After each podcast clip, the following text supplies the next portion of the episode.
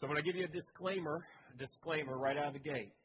We're about to move into a, the next part of the Gospel According to Luke. We're in this series where we're studying through this Gospel, and we're walking with Jesus along the way. And up to this point, we've been hearing about the births of both John the Baptist and Jesus. We've experienced the birth of John the Baptist and Jesus, and now we move into that next part of the story. And in this next passage, there's going to be two people that come to the forefront of the story, and you're going to probably want to know more about them. These two people, it would be real easy to preach the whole sermon about. But it just so happens that the center of this passage is not about these two people. Every passage could go a million different directions, and we could cover these passages weeks after weeks after weeks, studying just one passage, going from multiple angles. But you don't want weeks and weeks of one passage. I know some of you do. I do.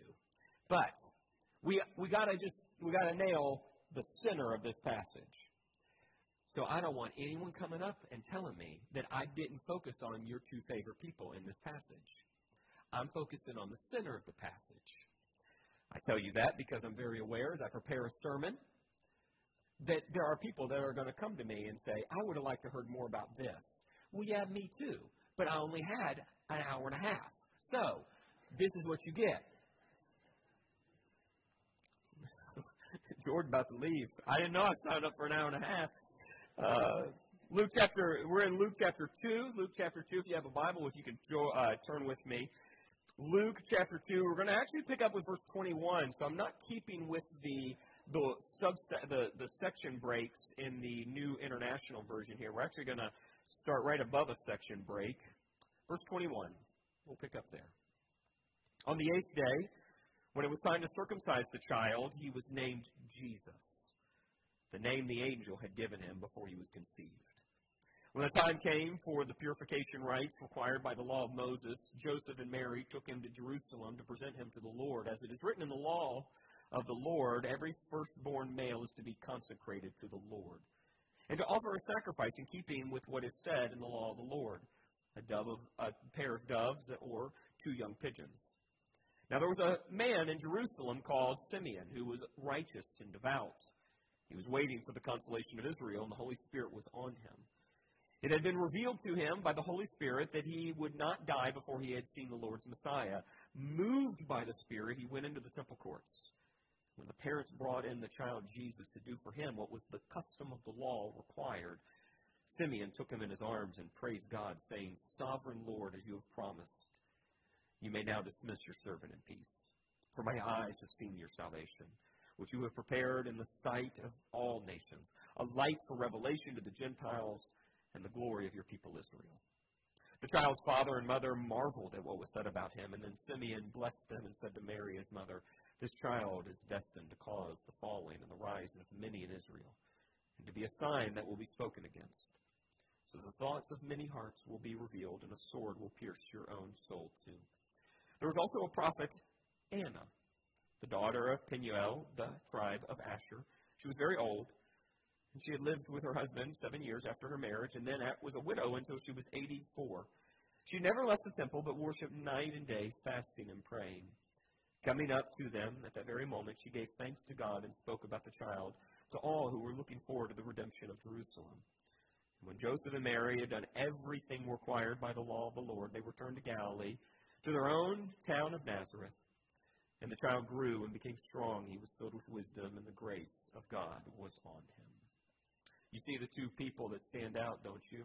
Simeon, this man filled with the Spirit, moved by the Spirit, this man who can just see with such clarity, this man who gives such a prophecy, this man of such devotion, and Anna, you saw her too, right? This this woman who like fasts day and night, she's been in the temple worshiping for decades after the death of her husband, who she'd only been married to for seven years, and then this dedication for all of these years. Man, let's talk about her, Simeon and Anna. They seem to stand right there at the center of the story. And what that could say to us today. But Simeon and Anna, they're not the center of the story. You probably picked up at this point that when Luke tells stories, at least to this point, He put people in pairs. Do you remember how the announcement of the births come? The angel appears to Elizabeth about John the Baptist, and then right alongside that story, he tells about Angel Gabriel coming to Mary, Elizabeth and Mary. And then you remember when he tells the story of, of the births, it's John the Baptist, Jesus, you have Zechariah, and then you have what's happening with Mary. These are in pairs, and so here again, he sets up two pairs. But do you know who the center of the story has been at this point?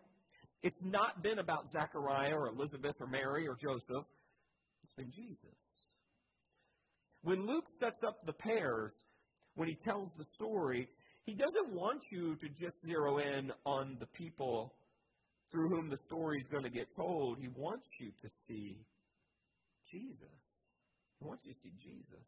So as much as I would love to make some application about the, the importance of faithfulness into old age, or the importance of being righteous and devout like Simeon, devoted like Simeon, we would be remiss if in our one shot to take this passage on, we didn't talk solely about Jesus. The center of this passage is Jesus. Actually, what happens here in this passage is not only do we see Jesus at the center, we see him from multiple angles. And so typically throughout church history, when Christians want to talk about the different the different angles by which we can explore Jesus, we talk about that in terms uh, with the word doctrine. These are teachings. These are core teachings of the faith. And in this passage, we have three doctrines of Christ. That is, three teachings about Christ. Like, there are three things about Jesus we learn right here in this passage. They're just all woven into this story where these two people are used to get to these three main doctrines of Christ. So what we're going to do is we're going to walk through those three doctrines of Christ. And I think it's going to have something to say about how you live the rest of today. So here we go. Doctrine number one, in no particular linear order. Doctrine one, Jesus perfectly fulfills all the law. Now, I'm quoting here from a scholar. He fueled all the... Uh, he fueled. He, he fulfilled all the righteousness that we owe to God. Okay. This might seem like an odd one. Like you probably weren't expecting this one out of the gate. But this doctrine is actually woven into the whole passage. It's actually very key for what Luke wants to tell us about the life of Jesus in general, the way he's going to keep telling the story. So let's unpack it a bit. And to do that, I need to take you back to the beginning. Do you remember in the beginning, God created Adam and Eve, man and woman, and their place in the garden? And you remember how this all plays out. He says, hey, go enjoy everything. Just go enjoy everything that I've given you. Go work the land, multiply, have kids. You will reign with me right here on earth. This will be paradise. And actually, it will be eternal life. But the one thing they had to do was what? They couldn't eat of that tree. That right? They couldn't eat of that forbidden fruit. They could just don't do that, and you will live forever. You just enjoy. We will enjoy our presence together forever and ever. Another way to say that is, if you will obey perfectly, you'll have eternal life. That's the terms. Those are the terms. You know, the problem is, or the problem was, they didn't obey. And you know, from that point on, no human has ever perfectly obeyed. And no human has ever been able to live eternally, forever and ever, with God, because no human has ever perfectly obeyed. Every human has now come under the curse of the law. They have not been able to keep the law. So what what we really need is we need a human being to come into the world and perfectly obey God. Because if we can get a human being that perfectly obeys God and we can get connected to that human being, then we'll be okay. But we need a human being to come into the world who can finally do what Adam couldn't do. You tracking with me? So we need a human being to come into the world, and may we say it this way, to be born under the law and actually keep the law. That's what we need. That's what Jesus is going to do. So, so interesting enough, The Apostle Paul picks up on this. Here's how he talks about the birth of Christ. Yes, the Apostle Paul just briefly mentions the birth of Christ.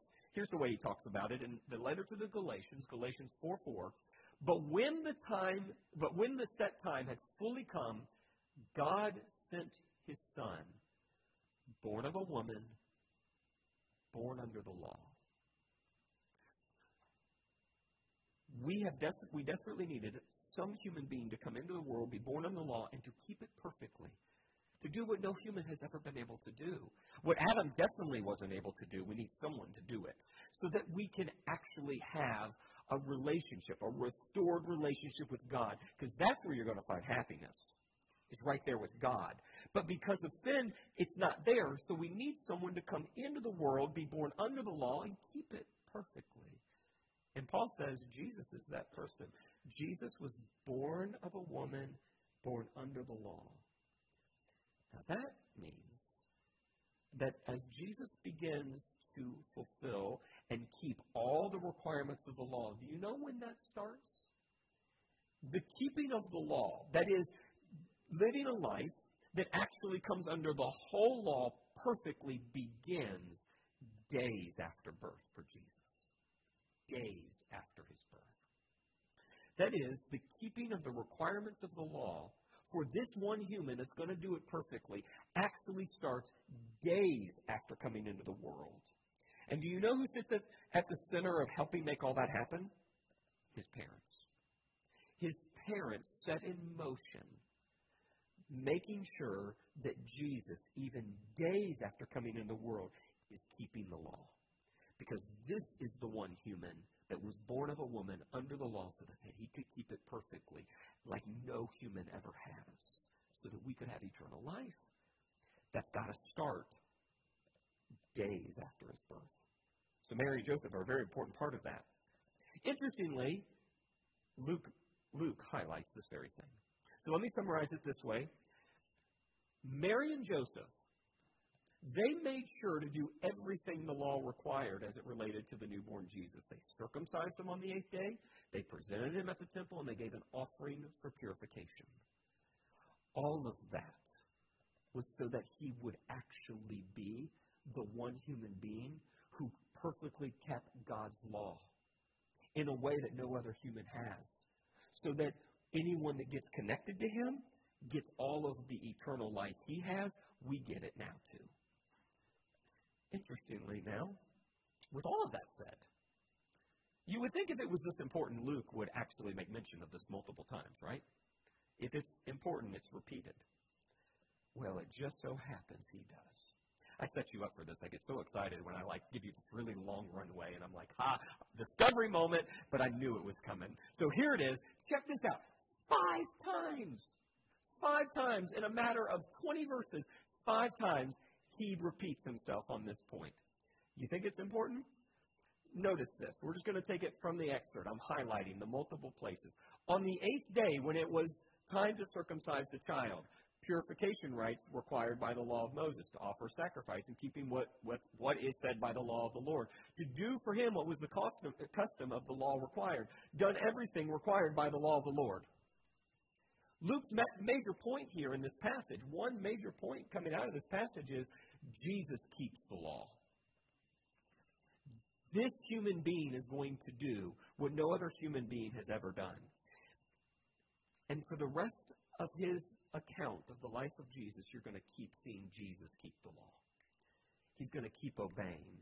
And you know where He's going to finally obey to the fullest extent?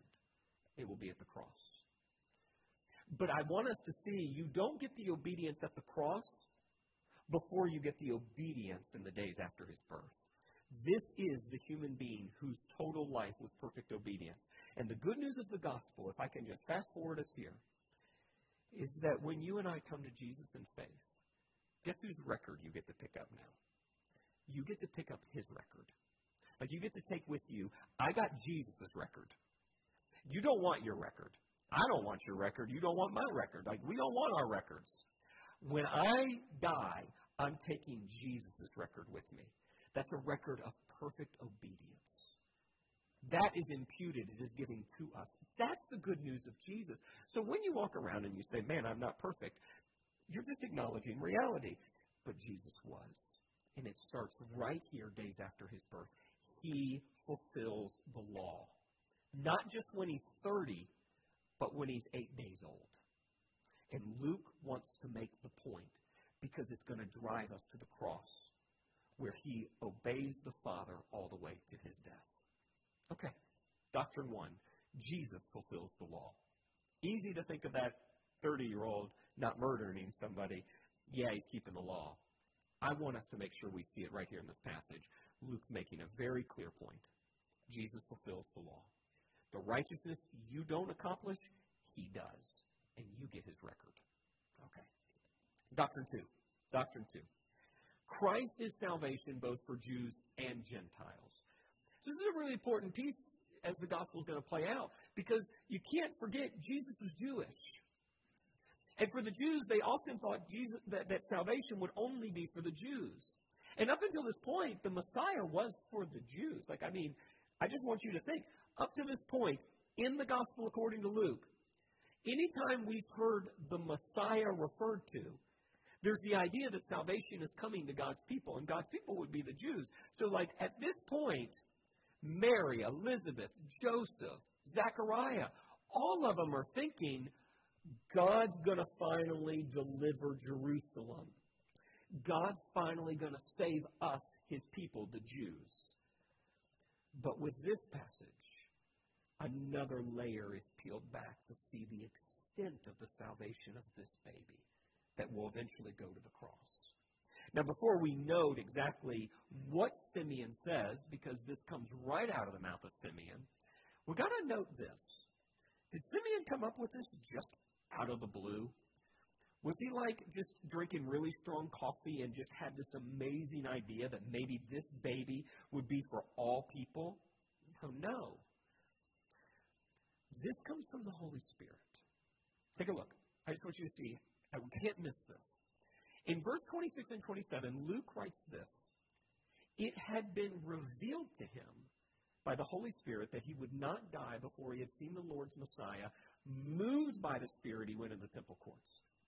That's when he sees Jesus. That's when he says what he says. There's an important point we just want to make mention. You and I cannot see Jesus clearly in our own power. You and I have to have eyes of faith to see Jesus clearly. In our flesh, in our flesh, we don't see things very clearly. I typically see things from me being the center of the universe. That's usually how I walk through the world. Simeon doesn't see the world that way, not in this moment, but it's only because the Holy Spirit has given him eyes to see. So this is an important point to acknowledge. You're not in control of everything. Simeon wasn't in control of everything. God's moving. God's moving in this very ordinary moment to reveal something supernatural about this baby. Man, we need God to move sometimes to see things in ways that we would not see them otherwise. Okay, so what does he see? Well, he sees that this baby is going to be a light to the Gentiles. That's just crazy. In a world where we divide ourselves up into a million different pieces, I'm this, you're that, I believe this, you believe that, I have this skin color, you have that, I'm of this tribe, you're of that tribe, I speak this language, you speak that language. We are so divided, and this isn't an American thing. This is a human thing. This has been going on ever since human beings have lived on this earth, post the fall. God comes into the world and says, I'm not just saving this people. I'm going to save people from every tribe, tongue, language. I'm bringing them together. And they're not going to come together under a political banner. They're not coming together under a government. They're not going to come un- come under uh, come together under some celebrity. They're coming under God the Son. This is coming through Jesus. And when Simeon prophesies, he actually picks up some prophecies because it's not like this was new. God had been promising that one day, I'm going to bring salvation to the world, and it's going to pull people from every people group. My salvation will not just be for the Jews. It's going to be for the Gentiles. Actually, I'm doing something new among all humans. One of the most famous passages here is Isaiah. So here is God talking to his servant. Now, Israel thought they were the servant. The servant is Jesus. Here it is. I just want you to see. I want you to make the connection between what Simeon prophesies here in his song and how this was already promised back in the Old Testament, but how they just had a hard time seeing it. Here's what God speaking to his servant says. Is it too small a thing for you to be my servant, to restore the tribes of Jacob, to bring back those of Israel I have kept? I will also make you, now that you is ultimately Jesus, I will make you a light for the Gentiles, that my salvation may reach to the ends of the earth. At this point, you might say, why in the world does this even matter? Do you go around thinking of the world split up between Jews and Gentiles? Probably not. I think in terms of, are you a Braves fan or not? Like, that's how I think. Um, uh, like, yeah, and it's, I, I know, just, I'm still struggling. Um, but maybe the Padres will get that, those enemies today. Maybe, maybe. Okay, um, I don't know if I just made enemies. Um, but, but, but here's the thing. This is so important because if I had to guess, you all are in the Gentile camp. The only reason you're in this room right now is because God decided that he was going to pull a people from all groups of people and not just the Jews. So be grateful. Be grateful that God had a vision for the world and not just the Jews, or you and I would need to be in Jerusalem right now at a temple. Praise God that his plan was much bigger. And also just to note, that's why my hope is ultimately not in a political party. It's in Jesus. Because in a hundred years, I could care less about political parties. I'll be praising Jesus. All right. Third doctrine. Now, this is an interesting one, right? Like, you're, let's just read it. This is an interesting one to bring up. Jesus brings division. He does not allow a neutral position. Jesus brings a division. He does not allow a neutral position. That's a key teaching about Christ we see here. Really odd, because all I did was just talk about how God unifies, and now we have a doctrine here that says God divides. Yeah. Jesus divides. And here's the thing. This is the underbelly of the, the Christmas story we don't typically talk about. We might call it the dark side of the Christmas story. At least I don't, at least I've never been part of a Christmas celebration where we talk about this part of the Christmas story. This is not what we sing about when we sing about Silent Night. But it is just as much about the Christmas, it's just as much part of the Christmas story as all of the wonderful, nostalgic images we associate with it. Remember what Simeon said. Let's just pick this back up. I just want you to remember what he says here. He said, this child is destined to cause the falling and the rising of many Israel and to be a sign that will be spoken against. Actually, what Simeon does here is, after declaring that he's going to, that God's going to, that through this child, it will, he will be a light to all people, he actually now says, and this child is going to divide people. Actually, he's going to be an offense, and people will come against this child. You know this is a foreshadowing to where the story's going.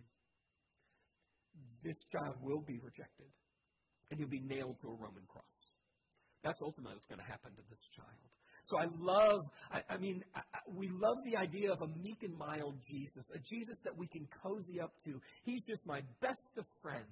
Like, like, and there's nothing wrong with thinking about Jesus as your friend. Like, I, I'm not, there's no, there's no, um, there's no challenge here on that. But if we simply think about Jesus as just meek and mild and sweet Jesus, then you don't know the Jesus of the Bible. The Jesus of the Scriptures is the Jesus who will always challenge you. He will always offend your pride. He will always, always cut at your arrogance. That's who this Jesus is. In one more chapter, like chapter three, we're going to get there. In chapter three, we're going to see John the Baptist preaching, and John the Baptist is going to say this about Jesus. Man, you don't think about this when you think about Jesus. Here's what he says. Luke three. Oh, oh, I, yeah, I totally missed that quote. Let's just, we'll move on. I, let's just bypass that one. I got so excited about what I was saying, I missed the scholar quote. It was really profound. Let's go on. Um, Luke three, sixteen through seventeen. Let's just say I said it better than the scholar said it, so we had to just move on. All right. So Luke three, verse sixteen through seventeen, John the Baptist says this: Jesus will baptize you with the Holy Spirit and fire. His winnowing fork is in his hand to clear the threshing floor, to gather the wheat into his barn, but he will pick up the chaff with unquenchable fire. Jesus will weed out every human being. He will, he will evaluate, he will expose. And what Simeon said, if you remember, is he will reveal every human heart. Some will be strong wheat. Some will be worthless chaff. And Jesus will bring judgment on both. Those he will keep and sustain. Those will be gone. They will be sent to unquenchable fire. This is not, this is not your meek and mild, friendly, sweet Jesus who pats everyone on the head and just gives hugs like he's just a really happy clown giving balloons to all the kids. This is a Jesus who takes seriously human arrogance and pride and sin. And Jesus will expose it. His winnowing fork is in his hand. And then Jesus himself, if you thought this was just coming from the mouth of John the Baptist, Jesus himself said this. Just later in Luke, I hope you see this is in the Gospel of Luke. I want you to see how Luke is setting the stage for some of this in the way he writes the early part of the story. Luke twelve, forty-nine through fifty-two, Jesus says this: I have come to bring fire on the earth, and how I wish it were already kindled. But I have a baptism to undergo, and what constraint I am under until it is completed. That baptism, by the way, is the baptism of the cross that's coming for him. Verse fifty-one, do you think that I came to bring peace on earth? No, I tell you, but division. From now on there will be five in one family divided against each other. Uh, five in one, five in one family divided against each other. Three against two, two against three. The point that Jesus is making is, I will divide people. Your allegiance to me will bring division. And ultimately what we know is that that's going to go all the way to the cross, and the cross will offend people. Because you know what the cross of Christ says? It says, you're not the most important thing in the world.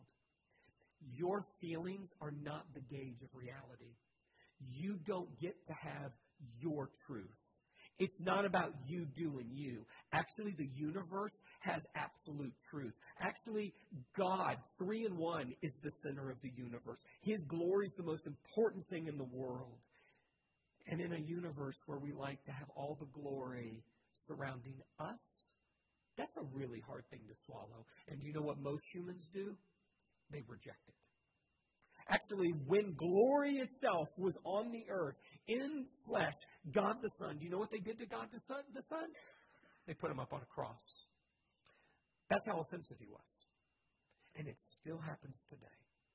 So the Apostle Paul can write this. I want you, I'm just driving to this point that Jesus is the dividing line in this world. And he's gonna, that's going to be the dividing line that goes right up through your heart and mind. Is where you are with Jesus and his cross. Are you humbled? And knowing that I can't save myself and I've got to come to him because I know I know my sins deserve the fullness of his wrath. Have I just, do I recognize that? Do I treasure him? Or do I think I got this? Do I, really, do I have all this? I got it. I got it. I don't need God. There is no God. I don't need all this. This is ridiculous. And I come up with some sophisticated way to, to get rid of him. That's where all this is going to fall. The Apostle Paul says this. First Corinthians one, twenty-three through twenty-four, the New Living Translation. He says this. So when we preach that Christ was crucified, well, the Jews are offended, and the Gentiles say it's all nonsense. But to those called by God to salvation, both Jews and Gentiles, Christ is the power of God and the wisdom of God. The question that this passage drives us to is where you stand with Jesus. This whole passage is about Jesus. He is the one that perfectly obeys the law. No other human's ever done that. And we get his righteousness when you believe. His salvation is for all kinds of people. It's not just for one kind of people. It's for all people. But you better believe he brings a dividing line right through the human heart. And that's where I want to just drive some application. Now, I've used what we're about to what we're about to walk through. I've used it before, but I, I've told you, you're going to see it over and over again. because I don't know that I'm going to do any better than this, because I think these are key questions we need to be asking. It really is one key question, and then I want to break it out into four parts very quickly. Here it is. Here's the question. Are we moving towards Jesus or away from Him? You're going to have to deal with this question. Where are you with Jesus? And, and I'm not like, because you're sitting in a church building, well, duh, I'm good with Jesus. No, no. I mean, like, where are you in your affections for Jesus? Are you drawn to Him? Are you moving towards Him? Are you moving away from Him? Take a look. Here's how I want to picture it. There are some people that are not even in Jesus. Like, so the circle represents being inside of Christ. So there's some people, they're not even saved. They're not saved, and they don't want to have anything to do with Jesus. This is a large part of the world. They want to have nothing to do with Jesus. They run away from Jesus. But then there's also this group. There are some people that are not yet saved, but God is drawing them to Christ. And so I don't know where you are. Like, I think I know where most of you are, I think, maybe. Maybe you're tricky, I don't know. Maybe, like, you're really far away from Christ, I don't know. But there may be someone in here. You really, you're not saved yet. But man, something's drawing you to Christ. And you're on the cusp of being regenerated by faith, being baptized, repenting of your sins. I don't know, maybe that's you. You're coming close to Christ, and you're interested about this Jesus. You're moving towards Him. And now, if that's you, like, you need to, let's take another step towards Christ. Now, there's this one right here. Some of you, you're saved, and you're still drawing close to Christ. And what I'm going to say here is, keep drawing close to Christ. You keep hearing the Word of God proclaimed. You keep praying. Keep being around Christians. Like, I just want to, like, cheer you on. Keep doing what you're doing with God's people. So be encouraged. And you know when you're moving towards Christ. A cancer diagnosis hits and you say, this sucks, but I am in this for Christ. And you don't feel it, but you say, I'm not leaving you, Jesus. That's a move to Christ. Your family's falling apart, but you say, I'm not giving up on Christ. Great successes are coming, but you keep being generous because you're moving towards Christ. You get it. Keep moving to Christ. But there's this other one, and I would say, like, which one would challenge us the most? It would be this one, right here. It's those who are saved, but their relationship with Christ is really lukewarm, and you're actually moving away from Christ. You're worrying more. You're stressing. You don't read the Scriptures as much. Church attendance is like the lottery. You just are moving away from Christ. I have a friend just called me yesterday. Uh, no one in this town concerned his wife's cheating on him. A really heavy phone call yesterday. This guy came to Christ many years ago. We stayed in touch randomly. Haven't talked in several years. And one of the things he said to me, he said, I'm part of the problem. And then out of the blue, he said, I haven't been to church in five years. That's part of my problem. I'm not saying he's not saved. But in that moment, he told me, I've been walking away from Christ for a long time. And he knows he's got to get himself straight.